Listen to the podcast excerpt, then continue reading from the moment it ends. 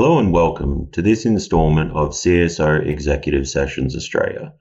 I'm Ed Kennedy, the editor of CSO Australia, and I'm very pleased to be joined today by Scott Sorley, Executive Director of ICT Services for the University of Southern Queensland. Scott, welcome. Thanks, Ed. Lovely to be here. To start, Scott, can you tell us a little about your role? So it's always a busy space. So I think I could probably characterize it on two different dimensions. One, we're sort of continuously working to sort of mature our baseline. So the baseline, protective controls, detective controls, making sure we've got a good solid incident response framework and process in place.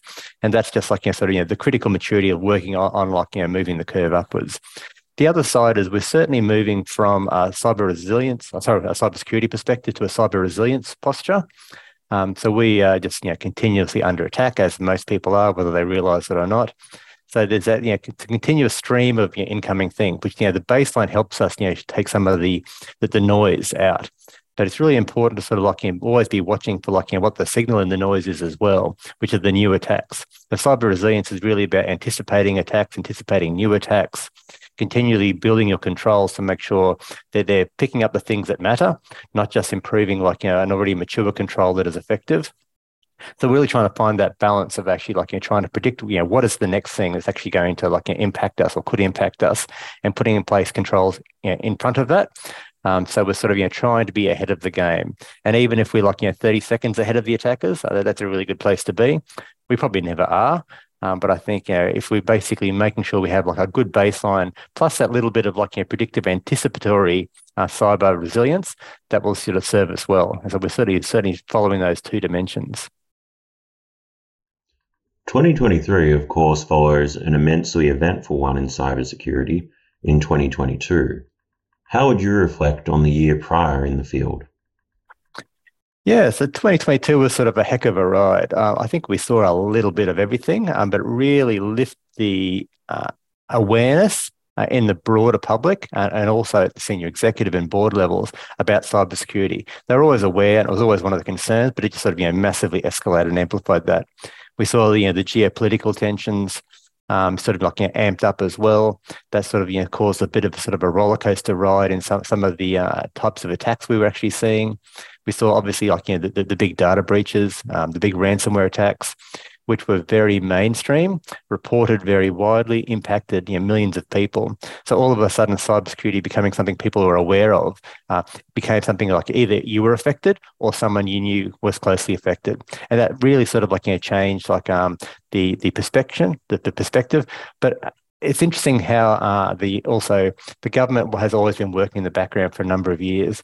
They've really amped that up, and that's sort of I think it's accelerating and sort of set the environment for the next couple of years, where we will just see sort of a real acceleration of probably regulation, certainly interest from the markets and from boards, and certainly an increased awareness from individuals about what they need to actually be doing. And hopefully it's more than just being concerned about it. It's actually translates into something they can actually be doing to sort of better protect themselves. How do you see 2023 shaping up in cybersecurity? So it did interesting. I think we've seen a shift. So as things get more mature on the sort of cybersecurity control side, we see the attackers moving and pivoting. And they will always move to places where their success chances are greater. So, they are rational actors and they move to areas where their return on investment is good. We're certainly seeing a rise in the attacks against sort of our identities. The identity surface is the new attack surface. It's less about the perimeter and 0 days currently.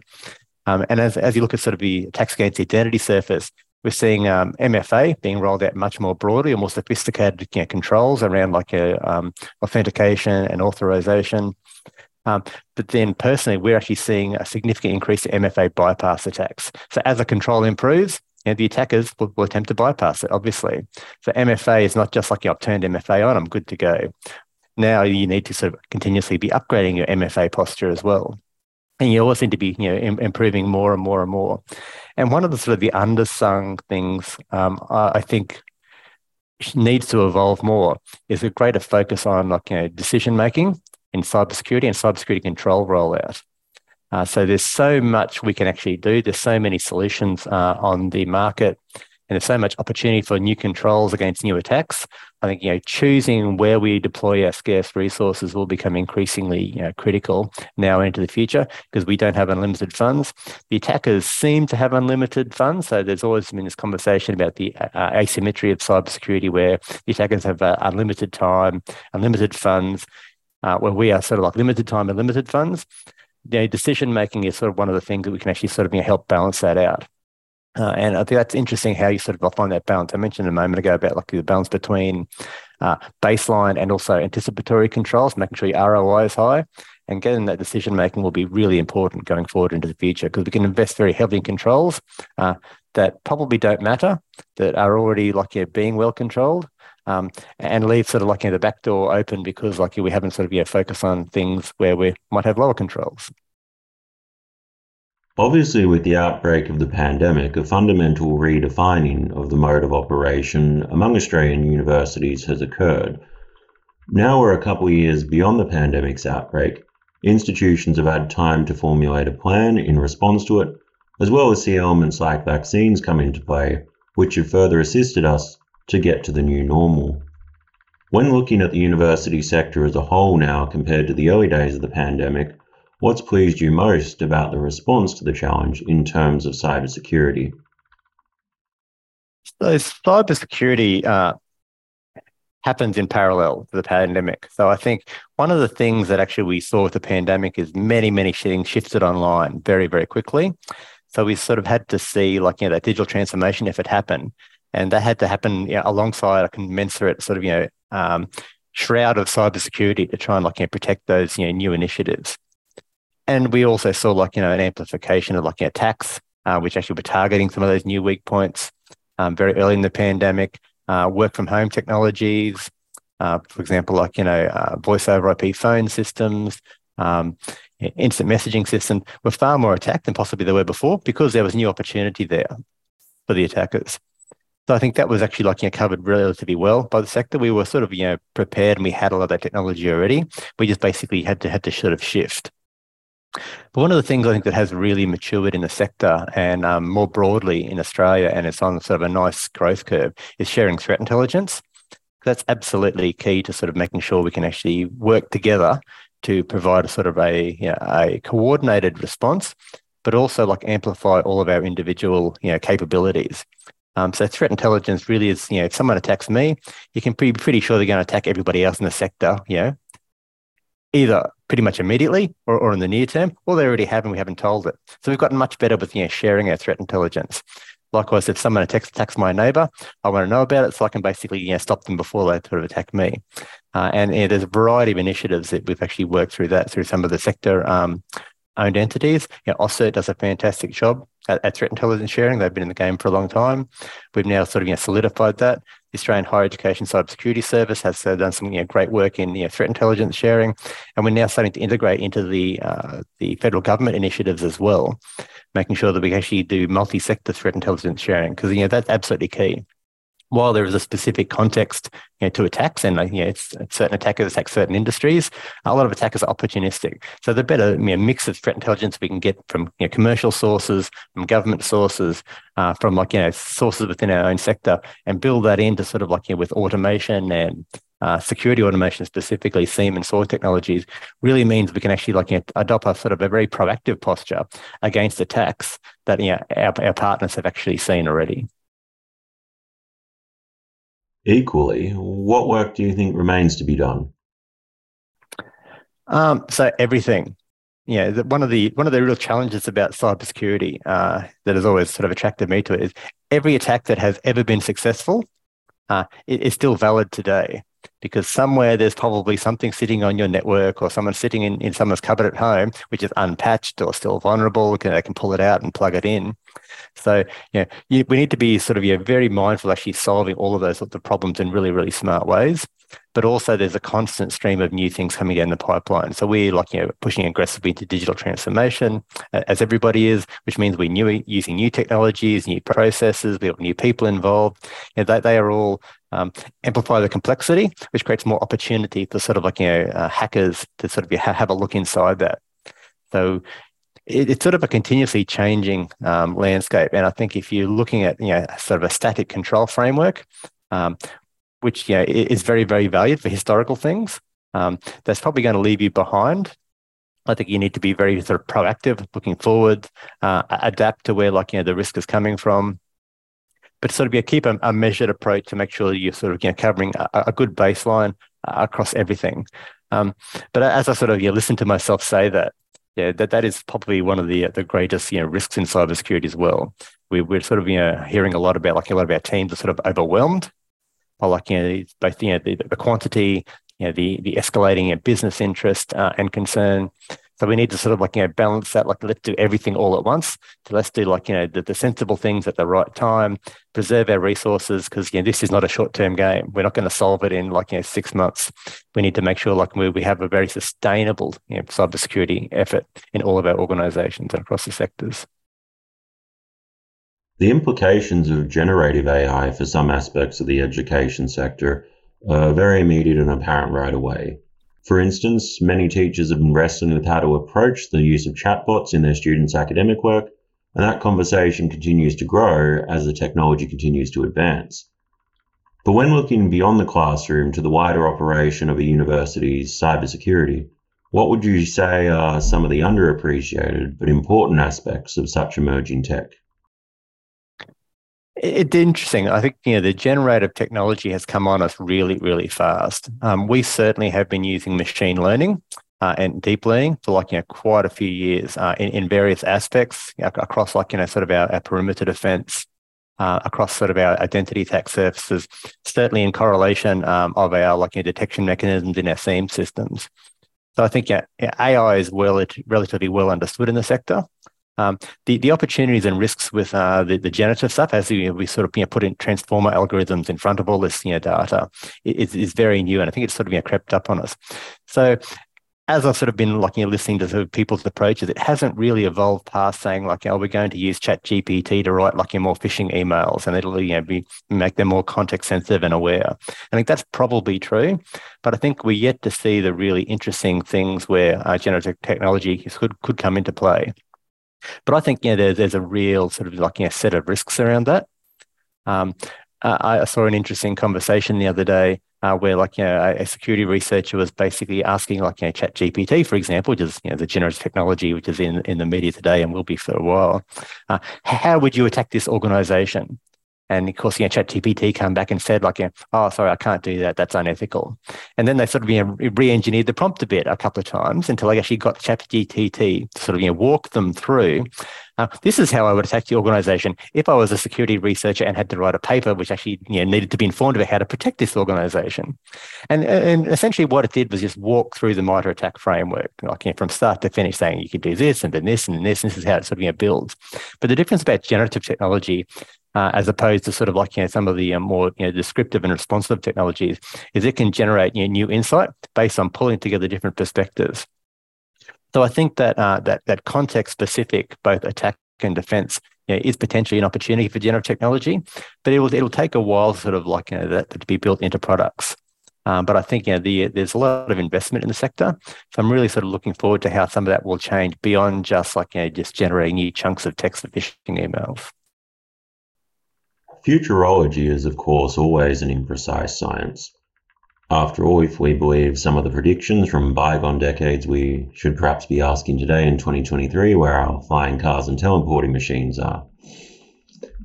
But it's also the case that some thoughtful predictions based on existing data now can shine a light on what we would expect to see happen in years ahead.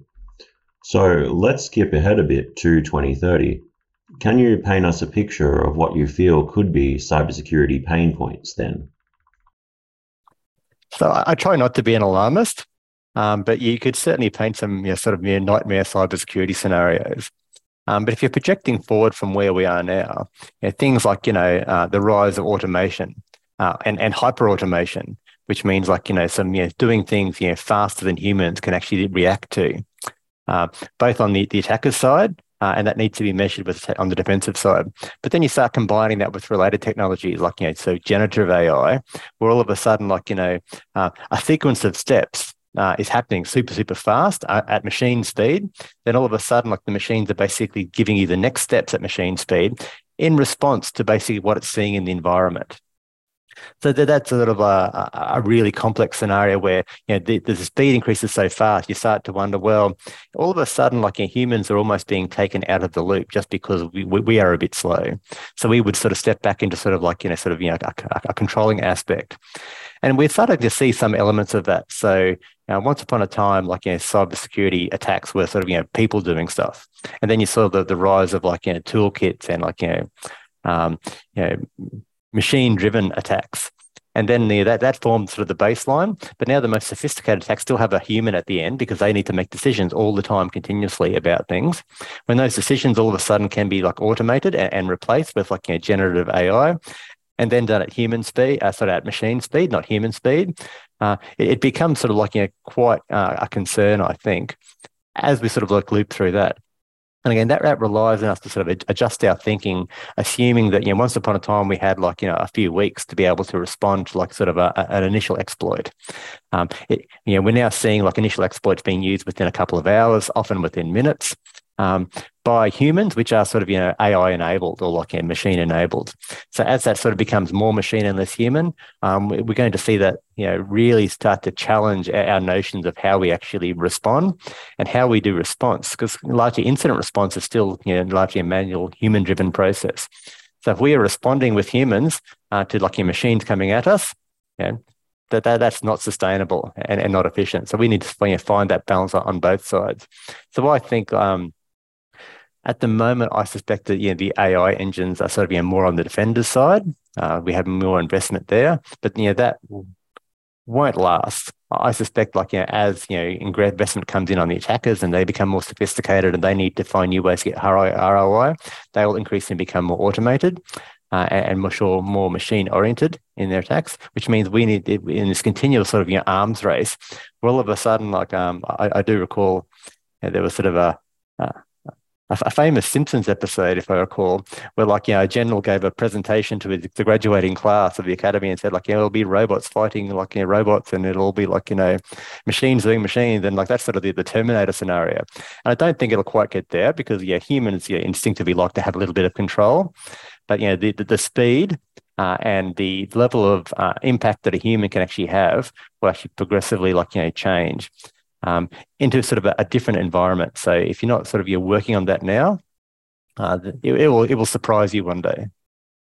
Just as you've detailed the potential pain points, what should we be doing now? And also, what are we aspirational shall be developed and soon ready for use so that we can meet and respond to these pain points? So I think it's interesting. There's some very different perspectives on how the cybersecurity sector works, both from within the people charged with defending organizations and data versus security vendors trying to sell us things. And also, the government has a different perspective as well.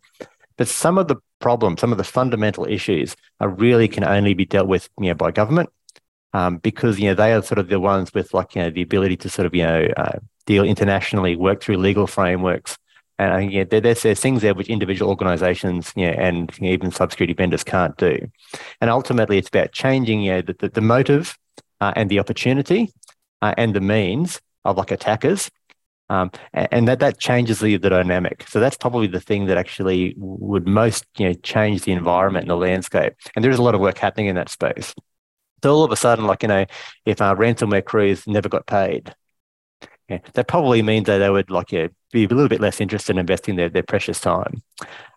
If all of a sudden it was much harder for for attackers to attack us because we basically just cut off access to anybody or countries that were used as major pivot points for attack, that all of a sudden changes their opportunity.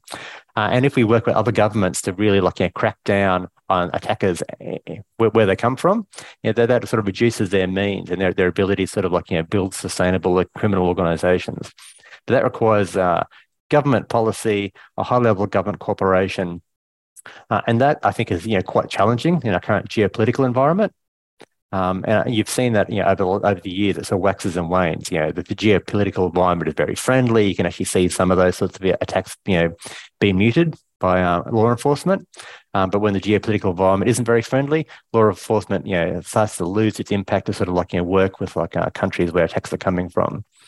That's not to say that it's easy to categorise into sort of different countries or states. But as a generalisation, it actually is pretty accurate. We certainly see a high proportion of attacks come from certain places, so we know they are higher risk, and we can sort of factor it into our defences. But we have very little ability to sort of change that motive, opportunity, and means conversation on the attacker side. So I think that's something that I really would encourage everybody sort of think about. And play a role where they can, because that sort of changes the dynamic, and that fundamentally changes one of the issues we have, the fact that the volume of attacks is growing and sophistication attacks is growing, and their resources on the attacker side are growing. We need to change that to sort of help give ourselves a chance in the future. What insights would you like to share specifically with cybersecurity professionals keen to learn more from another professional in their field? The cybersecurity by itself is almost becoming its own discipline. So certainly it was born out of information security, which was probably born out of network security. And speaking as a sort of an older person in the field, it has been an evolution, but it is now such a broad and complex field. Where you need to sort of understand a little bit of the many IT fields, but then there are just domain-specific cybersecurity skills you need to sort of develop as well. So I think it's important to have good breadth. But also within that breadth, there's a lot of specific roles people can actually have. So you don't need to be highly technical to work in cybersecurity anymore. You could be a cybersecurity policy analyst and not know how to program or code or have sort of your routine technical skills for administration, for example, without a big IT background. And that's really, really important to sort of build out the capability of the profession broadly. But if you were sort of new in cybersecurity, I would sort of encourage people to, get a lot of breadth, at least be able to understand all the different parts of cybersecurity. So when we sort of will teach, cybersecurity in our master's program, that's one of the things I tried to portray strongly is you need to understand a little bit of everything. But then when you actually find something it really is your niche and your groove, and then you can go deep into it.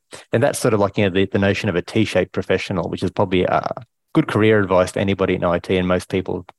If you have a good baseline, lots of breadth, so you can actually use transferable skills across a lot of different domains, industries, but then you want to go sort of niche, because niche is basically where you can actually add a lot of specific contextual value, and that differentiates you from other people when you're going for jobs as well.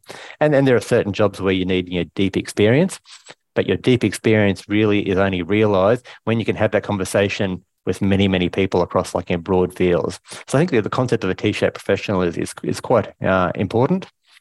So don't be afraid to specialise, but don't lose contact with the broader group as well.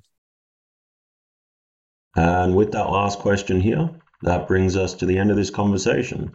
Thank you to those in our audience, and Scott, a special thanks to you for taking part in this chat. Thanks, Ed. It's been an absolute pleasure. Just as this has been a great conversation here, please keep an eye out for another instalment soon of CSO Executive Sessions Australia.